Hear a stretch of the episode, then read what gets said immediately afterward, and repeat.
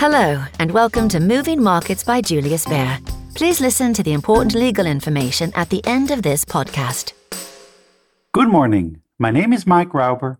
I'm an investment writer at Julius Baer in Zurich, and I will start by giving you an overview of what has happened in the markets. The S&P 500 ended up 0.2% yesterday as better than expected results from large retailers like Walmart sparked a rally in the consumer sector. But the tech-heavy Nasdaq 100 fell on the day. In terms of their levels, both the S&P 500 and Nasdaq 100 closed just below their 200-day moving average. US economic data releases were mixed, with new homes construction falling in July by more than forecast to the slowest pace since early last year, while July industrial production rose a more than anticipated 0.6% on the months. The 10-year US Treasury yield ended yesterday at 2.81%, considerably up from 2.57% at the start of this month. Turning to inflation and central banks, the Reserve Bank of New Zealand has raised its key policy rate today by half a percent to 3% and said it's appropriate to continue tightening. Local government bond yields and the Kiwi rose. In the UK, July inflation figures just released showed a larger than expected rise. Year on year, inflation rose 10.1%, a 40-year high. In a first reaction, the pound rose against the dollar and euro. In what can probably be considered related news, a report is out noting that City of London workers looking to save money may want to embrace the office over winter as the cost of working from home soars alongside energy bills. Asian equities, they're up today. The Nikkei 225 is rising more than 1% as data showed that Japanese exports have been boosted by a weaker yen.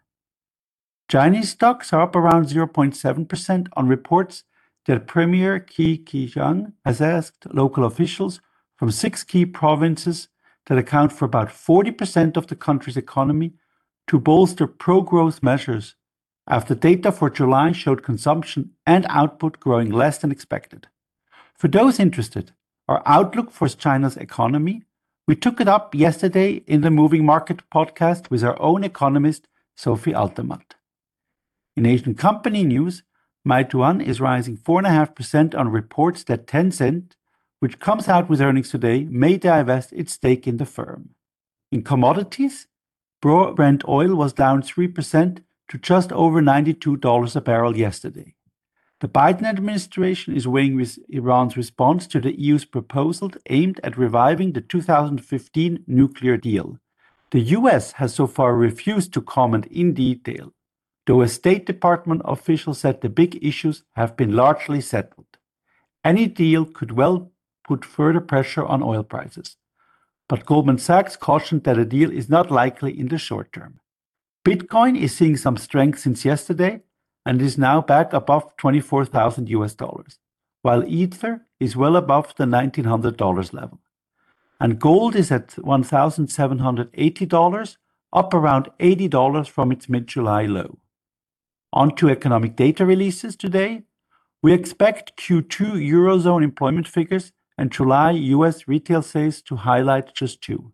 And at 2 p.m. local time, the eagerly awaited minutes from the US Federal Reserve's last meeting will be released. And lastly, European equity futures are indicating a higher open. Bloomberg notes in a report that a basket of European stocks with large sales exposure outside the region is currently outperforming more domestic-oriented companies, citing data from Goldman Sachs. And so that's from me. And now I'm pleased to hand over to Maximiliano Ranieri, Structured Product Solutions in Geneva. Please go ahead. Thank you, Mike. Good morning, all. Yesterday marked the official campaign start for Brazil's presidential election in October. Recent polls show that Lula's lead is shrinking, while Bolsonaro's re-election chances have increased, helped by lower inflation. Our fixed income research believes that the slowdown in inflation is the main reason why the presidential race has become tighter. Brazil's experienced peak inflation in June and is the first country in Latin America to be on a disinflation path, while the country is nearing the end of its tightening cycle after the most recent 50 bips rate hike to 13.75%. For these reasons, our analysts keep a neutral rating for Brazil sovereign bonds at this juncture, and the MSCI ESG rating is triple B on the country. Selling a CDS offers investors a premium for taking the risk of default. This risk is reflected via the spread on the Brazil three-year sovereign CDS, which currently stands at 163 basis points, higher than the 150 bips observed six months ago or the 120 bips one year ago. Keep in mind that the higher the spread, the higher the perception of risk, and thus the higher the premium when selling the CDS. Dislocations between the synthetic CDS and cash bond market on Brazil have created opportunities for investors to monetize the positive basis. Taking into account our neutral rating on the sovereign, a BB minus long-term foreign currency ratings by S&P, and a CDS market implied default probability over the next three years at 6%, we believe there is value in selling the CDS at current level in the context of a diversified portfolio. Thank you all, and back to you. Thank you very much, Maximiliano. And with that, we conclude today's episode of the Moving Markets podcast. Thank you very much to our speakers, and thank you all for tuning in. We do hope that you join us again. Goodbye for now. The information and opinions expressed in this podcast constitute marketing material and are not the result of independent financial or investment research. Please refer to www.juliusbaer.com forward slash legal forward slash podcasts for further other important legal information.